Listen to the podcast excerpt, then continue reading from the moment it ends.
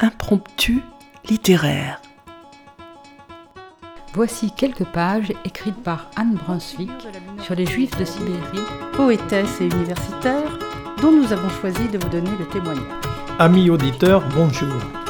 Aujourd'hui, nous vous proposons la lecture à plusieurs voix. Les femmes en avaient payé le plus lourd tribut.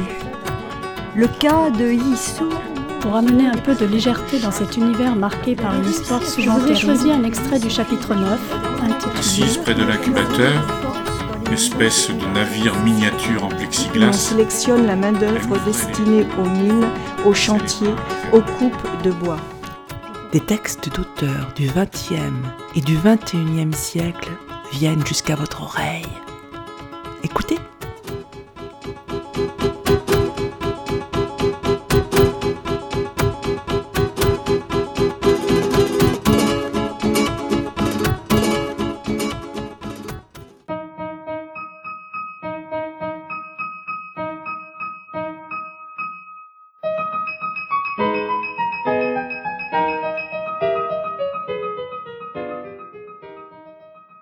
Amis auditeurs, bonjour. L'œuvre dont nous avons choisi de vous lire des extraits s'intitule Amour, au pluriel. Qu'est-ce que l'amour au début de ce XXe siècle? Dans la famille d'Anselme de Boisvaillant, notaire provincial Ne se résout-il qu'à la satisfaction primitive du besoin sexuel, doublé de l'obligation de donner une descendance? Y a-t-il place à plusieurs sortes d'amour? En lisant le quatrième ouvrage de la jeune auteure Léonore de Recondo, nous ne sommes pas si loin du monde décrit par Maupassant.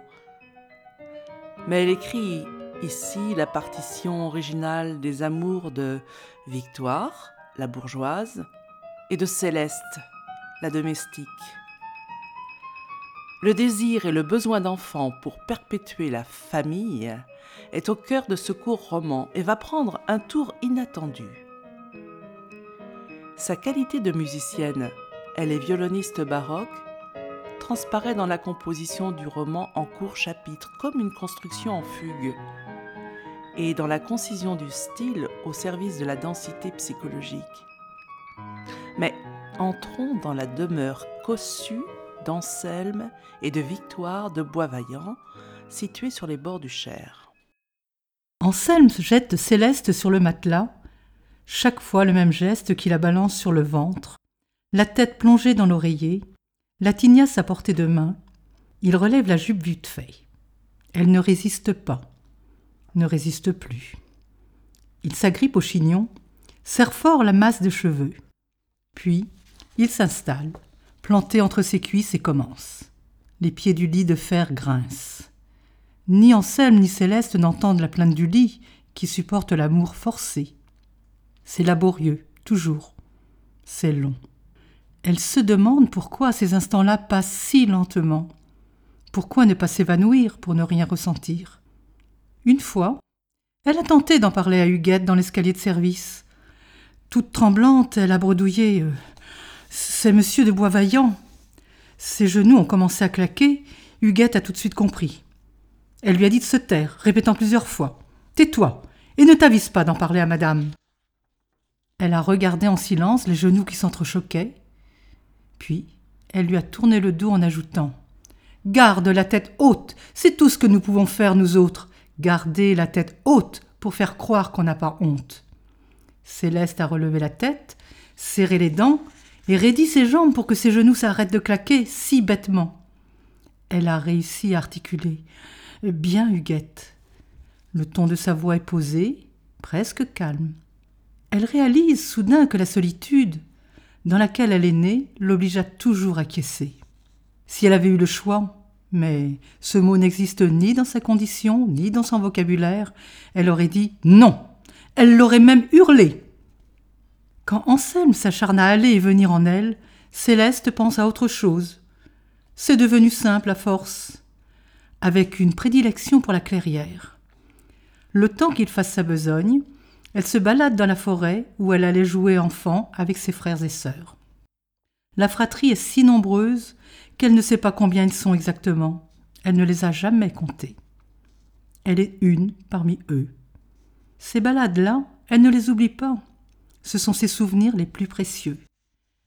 L'insouciance de courir, de respirer l'humus et la résine des pins, de jouer à se cacher, de savourer ces moments avant de rentrer à la ferme sombre où, tout à coup, on se voûte, on se plie, jusqu'à en disparaître pour échapper au cri du père. Anselme serre un peu plus fort la masse de cheveux, prend plaisir à se faire mal avec les épingles, les sentir s'enfoncer dans sa paume, en jouir presque, faire durer ce presque le plus longtemps possible, tirer vers lui le chignon pour qu'elle s'arc-boute. À cet instant, Céleste n'existe plus. Elle est juste un corps, et il aimerait que ce corps crie, participe un peu, mais rien que du silence. Quand il va jouir, il tire un peu plus fort sur le chignon qui se défait dans ses mains. Il confond alors cheveux et crinière, se croyant maître d'une chevauchée sans fin. Il s'effondre de tout son poids sur sa monture. Céleste ne sent pas les bulbes de ses cheveux s'arracher un à un. Elle est assise dans la clairière de la forêt, son endroit préféré. Il n'y a rien à y faire, juste attendre que le temps passe, et c'est ce qu'elle fait. Sa promenade enchantée s'arrête brutalement quand son corps à lui s'écroule sur le sien. Comme il est lourd, s'étonne-t-elle à chaque fois. Lourd et sans force, lourd et vidé. Alors, elle revient à la réalité de son oreiller, qu'elle mord à s'en étouffer, au grincement du lit de fer qui ont cessé, à cette chambre minuscule sous les toits où elle a soit trop froid, soit trop chaud. Elle redresse la tête, la garde bien haute comme il se doit. Anselme, déjà debout, rajuste ses habits. Elle ne le regarde pas. Jamais. Elle attend qu'il claque la porte pour se recroqueviller et pleurer un peu. Victoire se réveille doucement. Le matin, lorsque son corps encore engourdi par le sommeil s'étire sous les draps de fil, elle cherche sous son oreiller la petite poche de soie qui enferme délicatement la lavande récoltée l'année précédente. Victoire aime que chaque nouvelle journée débute par une longue inspiration de ce parfum apaisant. À la lumière qui traverse les volets et les lourds rideaux de taffetas, elle devine qu'il doit être neuf heures. Huguette ne devrait pas tarder à lui servir son petit déjeuner. Elle ferme les yeux et se délecte encore un peu de ce moment qui précède l'agitation du jour.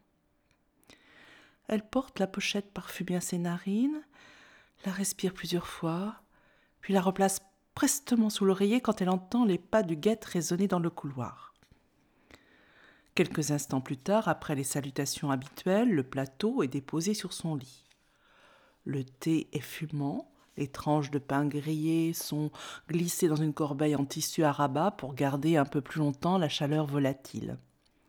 Huguette s'affaire dans la chambre, ouvre volets et rideaux, donne quelques nouvelles. Monsieur est à son étude. La même phrase tous les matins. Où donc pourrait-il être à part son étude pense Victoire.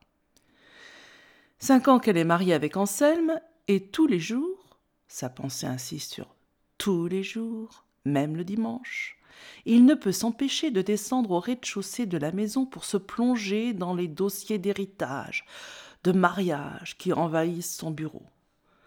Tous ces contrats qui, selon Victoire, régissent sa vie de manière absurde. J'y jette juste un petit coup d'œil et je reviens, lui rétorque inlassablement Anselme quand elle tente de s'insurger contre la place que prend cette paperasse. Un mur de papier entre lui et les autres. Elle est tirée de sa rêverie par Huguette qui poursuit. Euh, je me permets de vous rappeler que vous devez vous rendre au déjeuner de bienfaisance de l'hôpital. Ah, merci, Huguette. J'avais complètement oublié.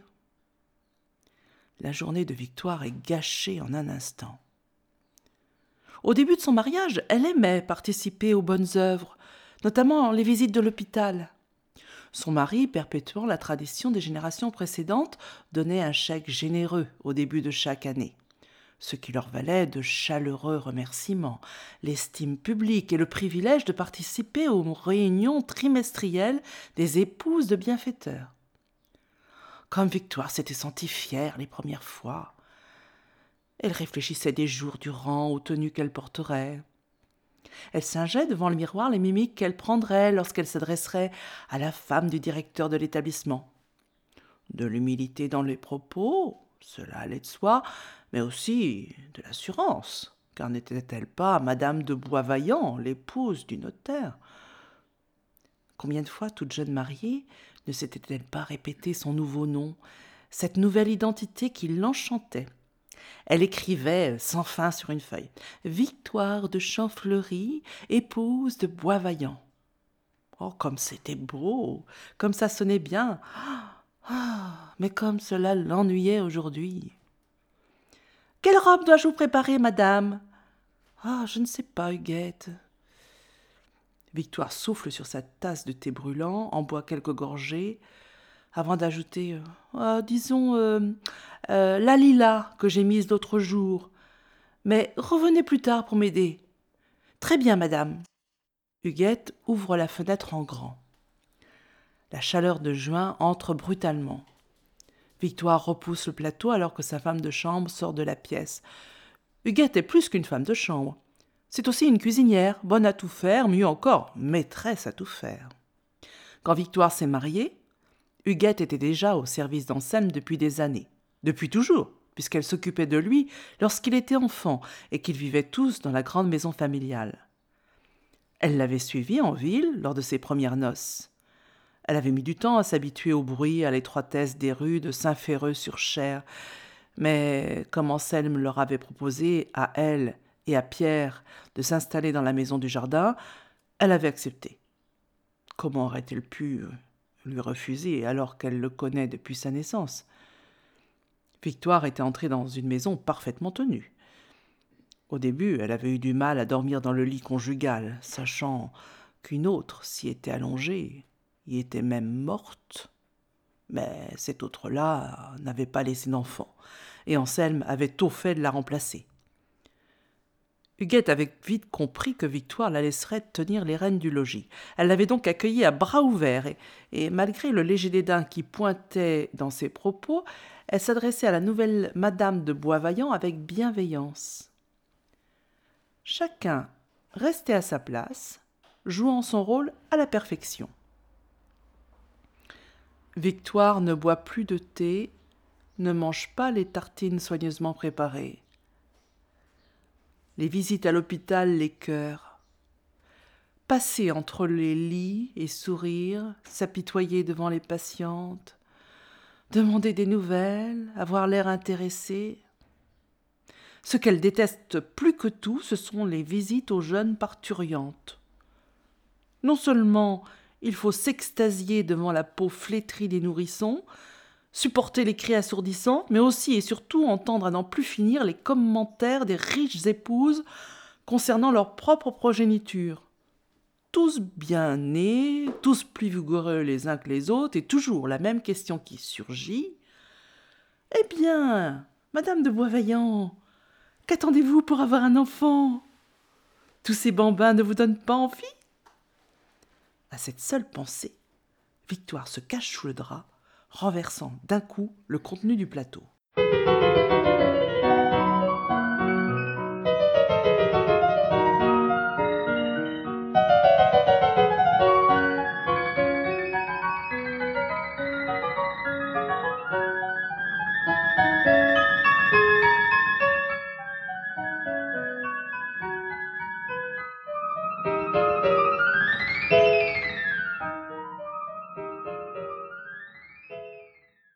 Victoire tire sur la sonnette de toutes ses forces.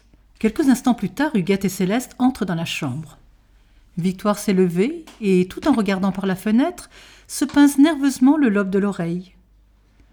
Céleste ramasse l'assiette et la tasse tombée par terre. Huguette la presse. Dépêche-toi et change les draps. Céleste obéit aux ordres aussi vite qu'elle le peut. Pendant qu'elle s'affaire, Huguette prépare la tenue lilas. Victoire se tait et continue de se froisser l'oreille. Quelle idiote d'avoir tout renversé N'y a-t-il rien que je ne puisse contrôler? Huguette commence à lasser son corset. Comme le jardin fleuri, somptueux, comme elle aimerait s'y élancer, et se sentir grisée par la caresse du vent sur son visage, sur sa bouche. Victoire interrompt ses pensées pour dire Serrez plus fort. Je n'ai rien mangé ce matin. Et puis, aujourd'hui, j'ai besoin d'être maintenue. Elle dit cela d'un ton rêveur, à peine audible, et ne peut retenir un petit gémissement quand la poigne vigoureuse du tire d'un coup sec sur le lien qui la comprime. Vous aurez chaud, madame, à l'hôpital. Victoire hausse les épaules. Huguette se dit qu'il y a bien un avantage à être bonne. C'est qu'on n'est pas obligé de porter ces corsets ridicules. Et encore, madame a de la chance d'avoir la taille si fine, pense-t-elle. Pour une femme robuste comme moi, il faudrait serrer, serrer encore pour arriver à un résultat convaincant. Céleste ne pense rien. Il ne lui arrive que très rarement d'être dans la chambre de Victoire en sa présence. Elle est troublée car, en général, elle n'y entre que pour faire le ménage. Du coin de l'œil, elle observe la manière dont Huguette lasse le corset. Elle n'en avait jamais vu auparavant. Elle voit le corps de Victoire s'affiner, se cambrer. Elle trouve cela à la fois étrange et beau. Ne rêvasse pas, Céleste, dépêche-toi. Huguette la rappelle à l'ordre. Elle prend alors les draps dans ses bras et sort précipitamment de la chambre. Victoire n'a même pas remarqué sa présence. Quelques heures plus tard, Pierre avance la calèche jusqu'au perron de la maison. Pierre ouvre la portière. Victoire, après avoir grimpé lestement sur le marchepied, s'installe dans la calèche. Elle aime cet endroit confiné qui sent le cuir et le cheval. Elle aime être balancée par le rythme des bêtes et les aléas du chemin. Sa mauvaise humeur se dissipe durant le trajet. Cette visite à l'hôpital est la dernière avant l'été et leur départ pour la campagne. Elle changera d'air. Ça lui fera du bien. Le temps du mois d'août, Anselme oubliera peut-être ses dossiers, qui sait? Il fait de plus en plus chaud dans la calèche. Elle n'avait pas imaginé que le soleil frapperait si fort sur la toile noire du véhicule. Elle se sent tout à coup oppressée dans son corset et peine à respirer. Heureusement, ils arrivent. Pierre l'invite à descendre, mais au moment où son pied touche le trottoir, Victoire s'effondre de tout son long, évanouie dans les bras du cocher. Quand Victoire reprend connaissance, est allongée sur un des lits de l'hôpital. Le premier visage qu'elle voit est celui du médecin qui mène les visites habituellement. Pierre, sa casquette à la main, se tient en retrait. Madame de Boisvaillant, vous vous êtes évanouie. Le médecin poursuit. La chaleur, certainement. Victoire hoche la tête, regarde autour d'elle, respire l'odeur acide du lieu. Je crois qu'il vaut mieux que je rentre. Vous m'excuserez auprès de ces dames. Moins de deux heures après son départ, le véhicule s'arrête à l'endroit exact où il était parti le perron et ses marches, la pierre blanche au reflet doré, le toit aux ardoises bien alignées, la parfaite demeure bourgeoise dans laquelle Victoire s'est aussitôt sentie à l'aise. Huguette accourt dans l'entrée. Que se passe-t-il, madame? Vous rentrez plus tôt que prévu Je me suis évanouie à l'hôpital. J'ai préféré revenir. Vous avez bien fait. Je vous prépare une collation. Bonne idée. Je serai dans la bibliothèque. Dans la bibliothèque, Céleste époussette les objets que Victoire a savamment agencés sur le piano à queue. Avec délicatesse, elle soulève et repose chaque bibelot. Absorbée par sa tâche, elle n'entend pas Madame s'installer sur l'une des méridiennes et manque de briser la petite porcelaine qu'elle caressait de son plumeau lorsque Victoire lui dit Bonjour Céleste. La bonne sursaute et balbutie Bonjour Madame. Je m'excuse, je ne vous avais pas entendu entrer. Huguette pose sur le guéridon une tisanière et quelques fruits. Je vous ai préparé de la camomille.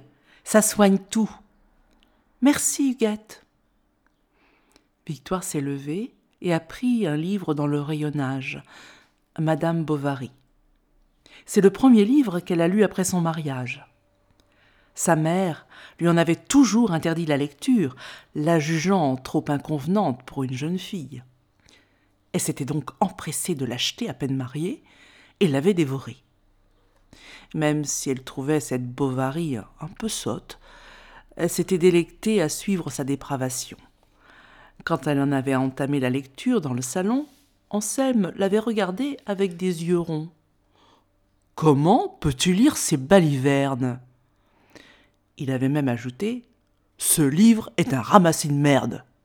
Elle en rougit encore. Oui, il avait bien dit cela. Victoire feuillette le livre. Pauvre Emma, pense-t-elle.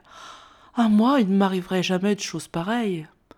Ma vie a plus de tenue, plus de sens. Ses yeux flânent du page à l'autre et s'arrêtent médusés sur ce passage. Avant qu'elle ne se mariât, elle avait cru avoir de l'amour. Mais le bonheur qui aurait dû résulter de cet amour n'étant pas venu, il fallait qu'elle se fût trompée, songeait-elle. Et Emma cherchait à savoir ce que l'on entendait au juste dans la vie par les mots de félicité, de passion et d'ivresse qui lui avaient paru si beaux dans les livres. Un étrange frisson lui parcourt l'échine. Elle referme aussi sec le livre. Anselme avait raison. D'ailleurs, euh, il entre, alerté par Huguette. On vient de me dire que tu t'étais trouvé mal. Oh, ce n'est rien. La chaleur, sans doute. Ah, il faut que tu te reposes, que tu prennes soin de toi. Victoire euh, se demande s'il y a de si harassant dans sa vie qui nécessite du repos. Rien, décidément rien. Je retourne à l'étude, j'ai des affaires urgentes.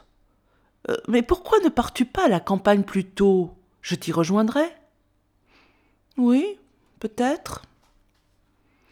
Sans attendre la réponse de son épouse, Anselme s'en va. Il éprouve de la tendresse pour elle. Il la considère comme un objet délicat qu'il faut choyer. Trop fragile pour procréer, semble-t-il. Ce doit être cette malédiction des bois vaillants. Pourtant, il est né, lui. Son père a réussi à faire un enfant. Certes, un seul. Non sans peine, après des années de mariage. Il a d'ailleurs toujours connu sa mère flétrie par le veuvage et, l'enfantement quasi simultané. Dans le vestibule qui le mène à son étude, Anselme croise Céleste, qui baisse aussitôt les yeux. Il ne la salue pas, elle n'existe pas la bonne ne prend vie que de brefs instants. Tous les trois mois environ, quand une envie irrépressible le pousse à monter quatre à quatre les escaliers jusqu'à la petite chambre, jusqu'au petit lit en fer, jusqu'à serrer tirer le chignon jusqu'à en jouir.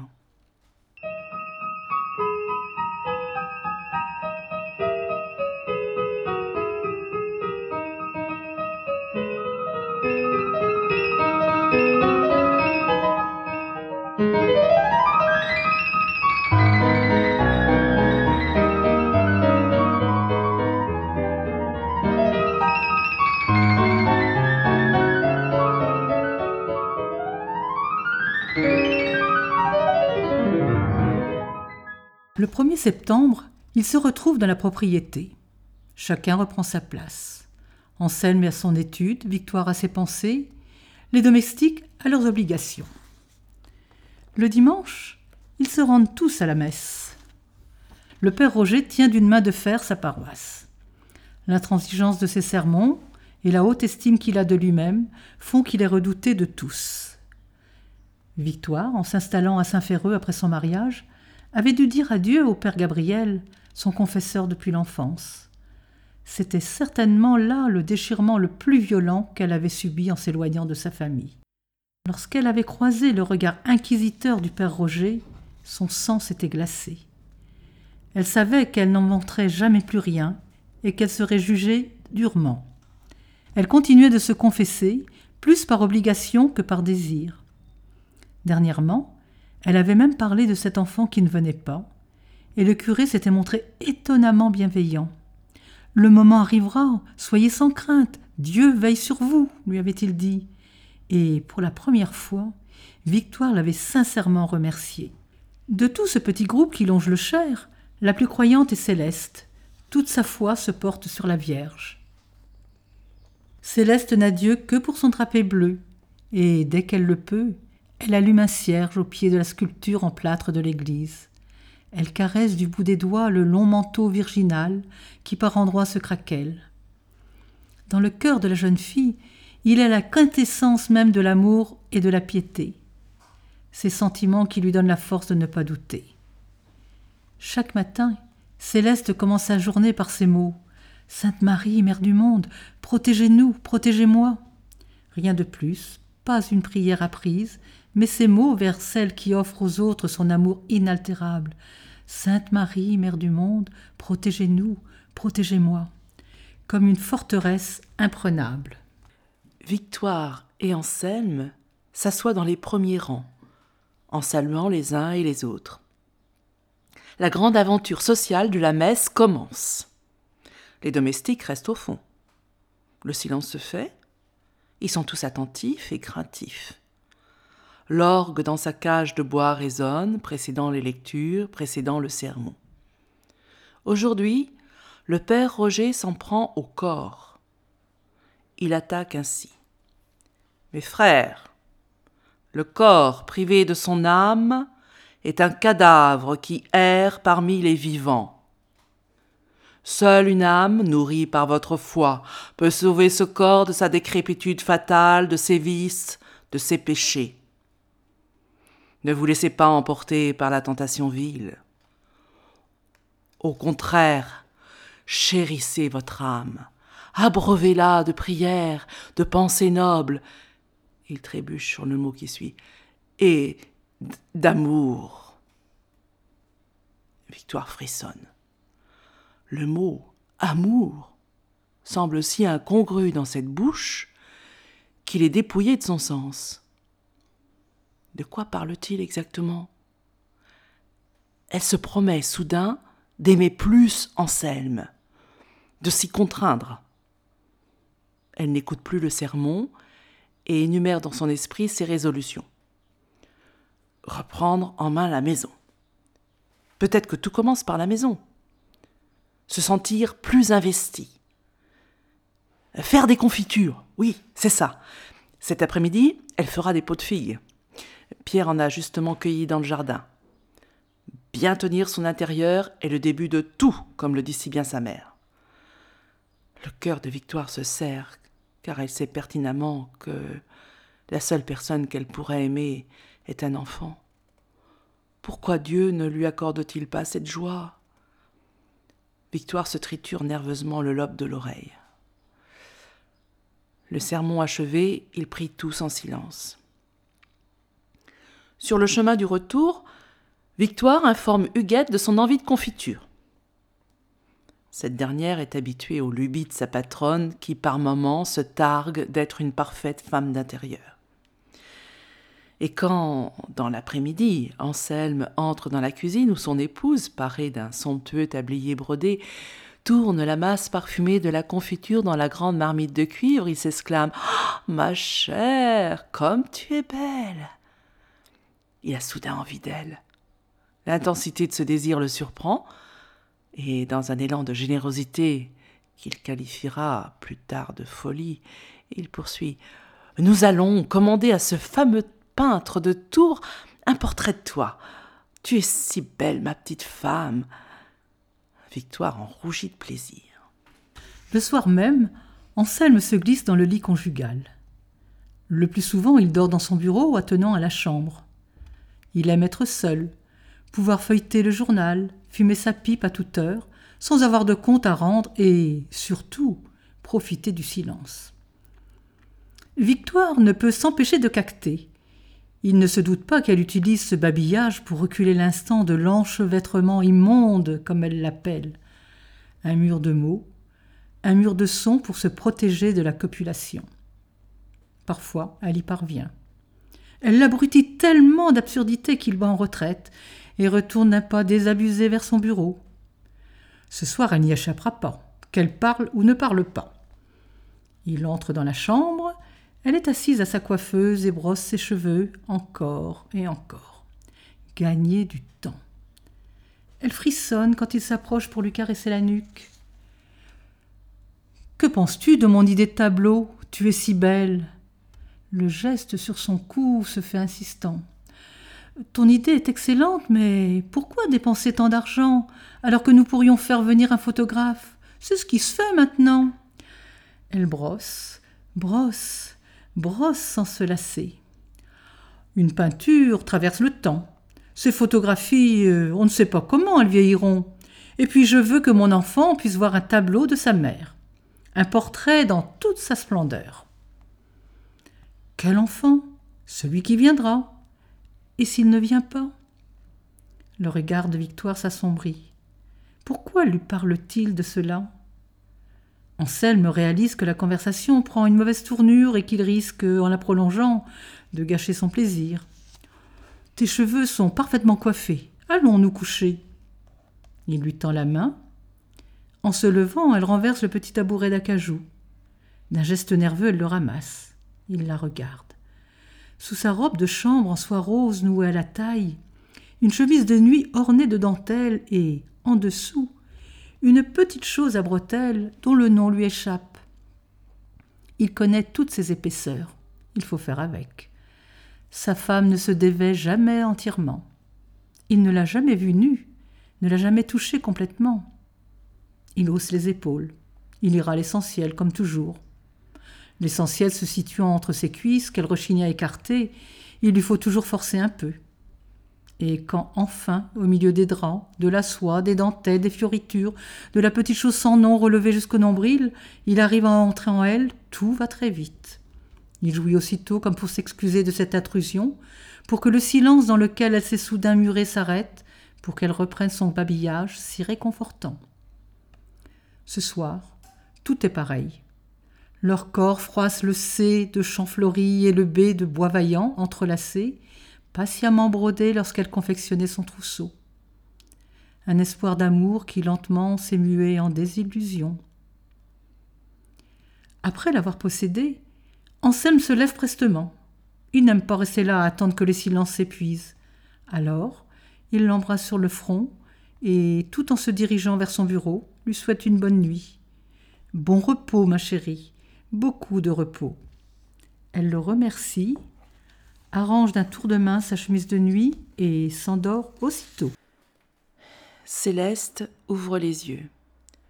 Sainte Marie, Mère du monde, protégez-nous, protégez-moi. Elle reste encore un peu sous sa couverture. Elle touche son ventre. Il est enflé. Elle ne se sent pas comme avant. Elle se demande s'il n'a pas attrapé une maladie. Elle n'a pas eu ses menstruations depuis longtemps. Ça doit être lié à cette maladie. Heureusement, ça ne la gêne pas pour travailler. Elle a compris en entrant dans cette maison qu'il fallait être discrète et faire ce qu'on lui demandait. Ne prendre surtout aucune initiative, c'est Huguette qui commande. Ce qui la rend le plus fière, c'est que personne ne se soit plaint d'elle. Parfois, elle récolte même quelques compliments. Elle est entrée dans une bonne maison. C'est la Vierge qui la protège, elle le sait. Depuis toujours, elle lui parle. Et depuis toujours, elle a de la chance.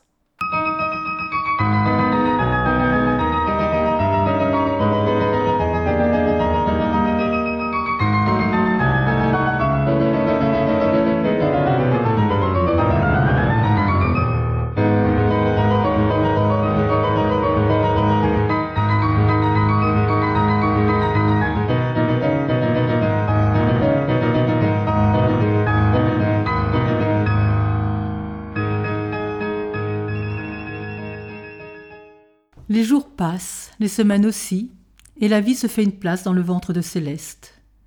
L'enfant joue des coudes, s'étire. Sainte Marie, Mère du monde, protégez-nous, protégez-moi.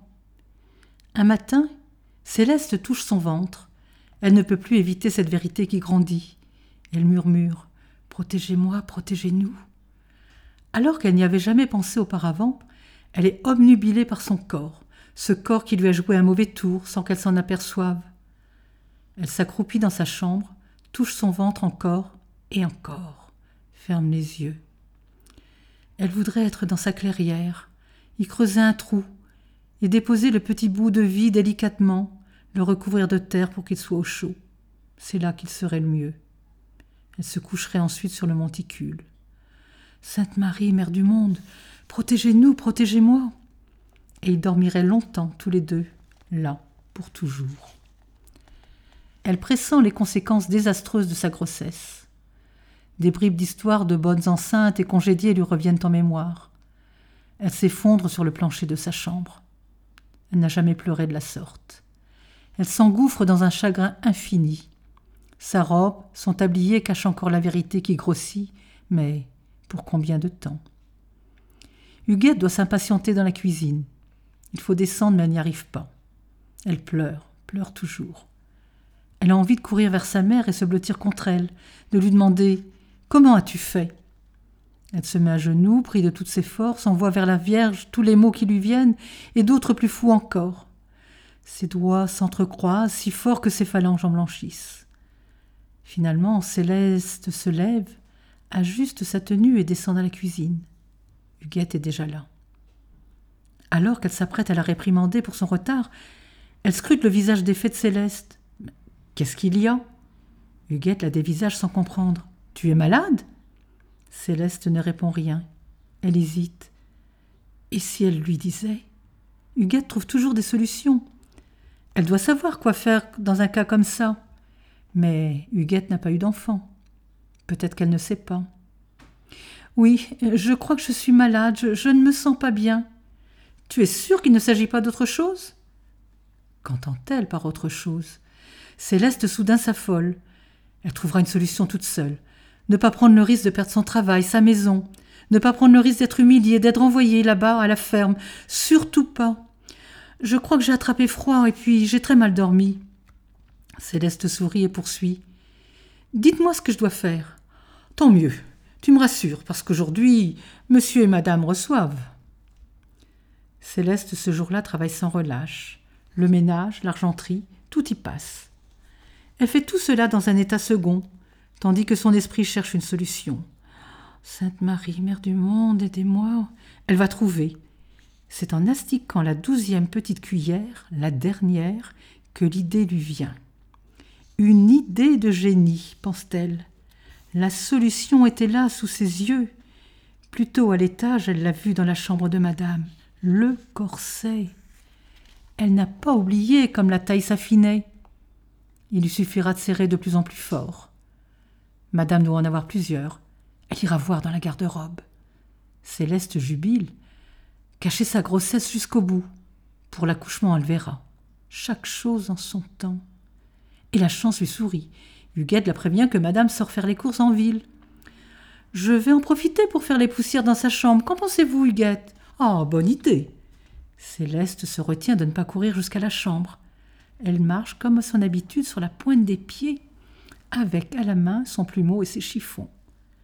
Quand elle referme la porte derrière elle, son cœur se met à battre très fort. Elle ouvre la garde-robe. Elle ne l'a jamais fait auparavant. C'est Huguette qui s'occupe des habits de madame. Il y a des boîtes, des chapeaux, des manteaux, des robes, et derrière les corsets. Ils sont là. Elle prend celui qui se trouve en dessous des autres. Victoire ne doit plus l'utiliser. Céleste tout à coup perd la raison. Elle veut l'essayer ici, maintenant. Elle se déshabille, prend le corset, enrage quand elle comprend qu'il se lasse dans le dos. Ce sera compliqué tous les matins de le mettre, mais elle le fera, elle n'a pas le choix. Dans sa frénésie, elle n'entend pas la poignée de la porte qui tourne. Madame a oublié quelque chose et revient sur ses pas. En entrant, Victoire pousse un cri. Ce n'est pas parce que Céleste est nue dans sa chambre entourée de boîtes et d'habits, mais parce qu'elle a vu le ventre, le ventre et le corset.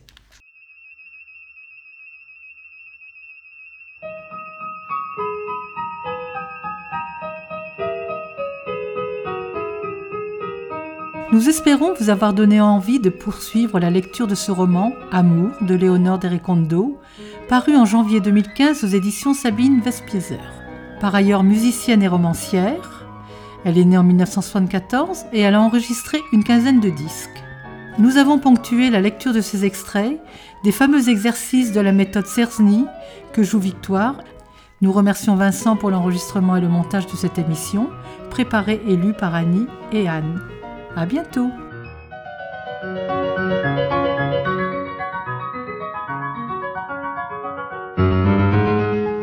Chers auditeurs, si vous souhaitez réagir à cette émission, en connaître les horaires, la télécharger, nous rejoindre, rendez-vous sur le site de Radio G 101.5 ou sur le site de l'émission www.impromptu.fr. Vous nous y retrouverez